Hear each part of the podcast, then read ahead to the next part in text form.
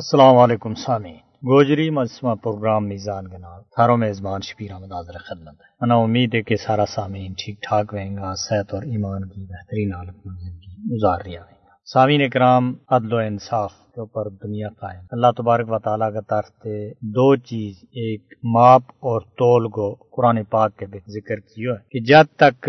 ان کے بچ اعتدال پسندی رہے گی تو لوکاں نہ انصاف ملتا رہے۔ میزان ترکھڑی کو تول آج بھی اس نہ کوئی بھی کسی بھی جگہ میں یعنی کہ ٹھلا نہیں سکتو کہ ترکھڑی کا تول ماں برابری ہے یا نہیں۔ ڈنڈی ضرور ماریں لوگ، لیکن ترکھڑی نہ استعمال کی ہو جائے۔ اسی طرح سامعین اکرام، منن کو جڑو ایک پیمانو ہے، فیتو جس نہ کہ گاز کے، وہ بھی استعمال کیا جا رہی ہے، لیکن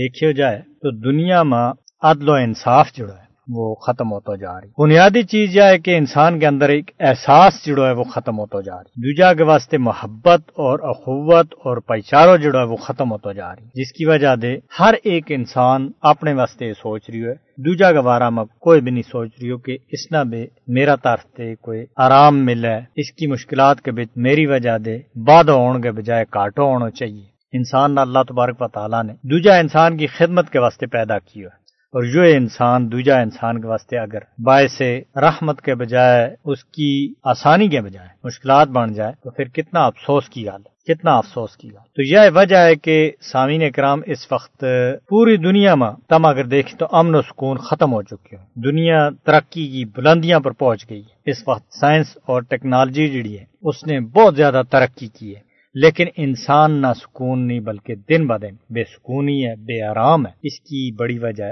کیا ہے یہ ہم نہ سوچنا چاہیے، ہم نہ اپنا غریبان کے بے چانکنا چاہیے، ہم نہ اپنا آپ سے پوچھنا چاہیے کہ اس کی کیا وجہ ہے۔ اس کی وجہ یہ ہے کہ انسان کے اندر احساس اور ضمیر جڑا ہے وہ ختم ہوتا جا رہا ہے۔ انسان کے اندر ایک حس وے تھی، دوجا انسان نہ اگر کوئی تکلیف رہتی ہو، تکلیف کوئی بھی انسان وہ محسوس کرے تو کہ اس انسان کے اوپر تکلیف ہے۔ تو سامعین اکرام، اس وقت یہ تکلیف محسوس ہی نہیں ہو رہی، تو اصل چیز یہ ہے کہ احساس ختم ہوگی۔ تو جب احساس ختم ہوگی ہو تو پھر کیا چیز باقی ہے؟ کوئی چیز بھی باقی نہیں۔ انسان انسانیت کے اوپر قائم ہے، انسانیت اس میں ختم ہوگی تو انسان ختم ہے۔ پھر سامعین اکرام، ہم دیکھ رہی ہیں کہ یہ جس طرح میں گال کی کہ عدل و انصاف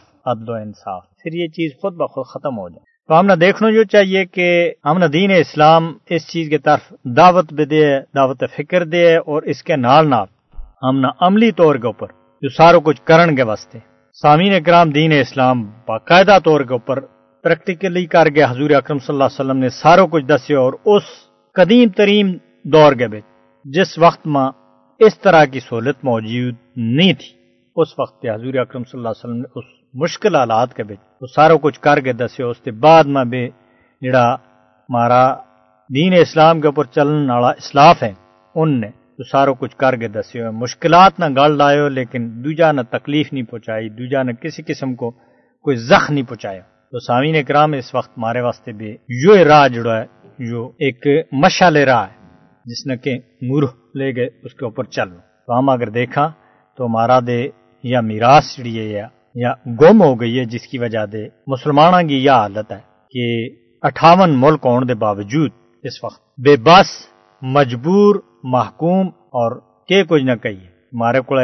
عدل و انصاف، اعتدال وہ ساروں کو ختم ہو گیا۔ سامعین اکرام، گل بات آگے بھی جاری رکھاں گا۔ ایک گوجری بیت ہاری خدمت میں پیش ہے، آواز ہے محمد بشیر اورانی۔ تنا سفر گو فکر تیان نائی سوتو لت بے سار بے خبر راما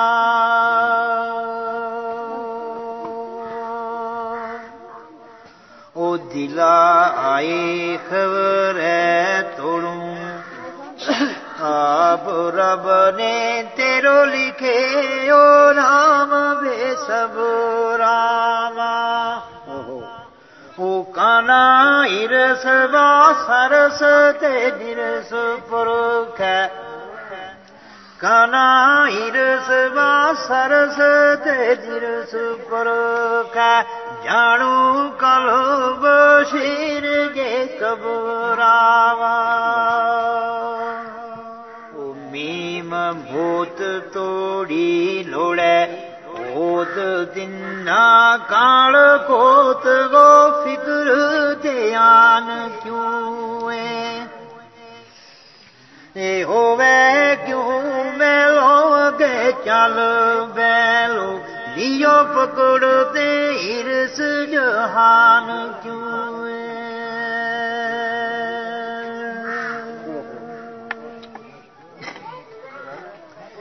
تے لبے گندگی ارسگی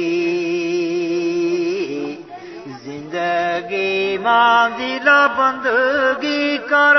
حیران کیوں اے او تیری تانگ لا دوزخی کانگ سمجھو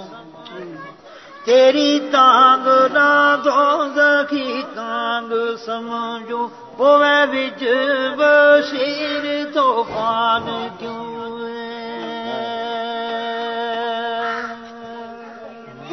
مون نال نہ توں پھلن ہار ہو تو بہتر سنگ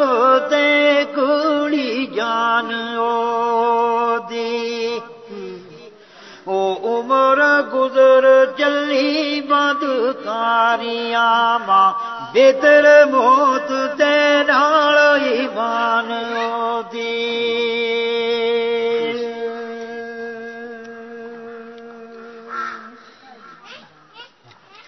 ہوں ایسی زہر ڈگی متھے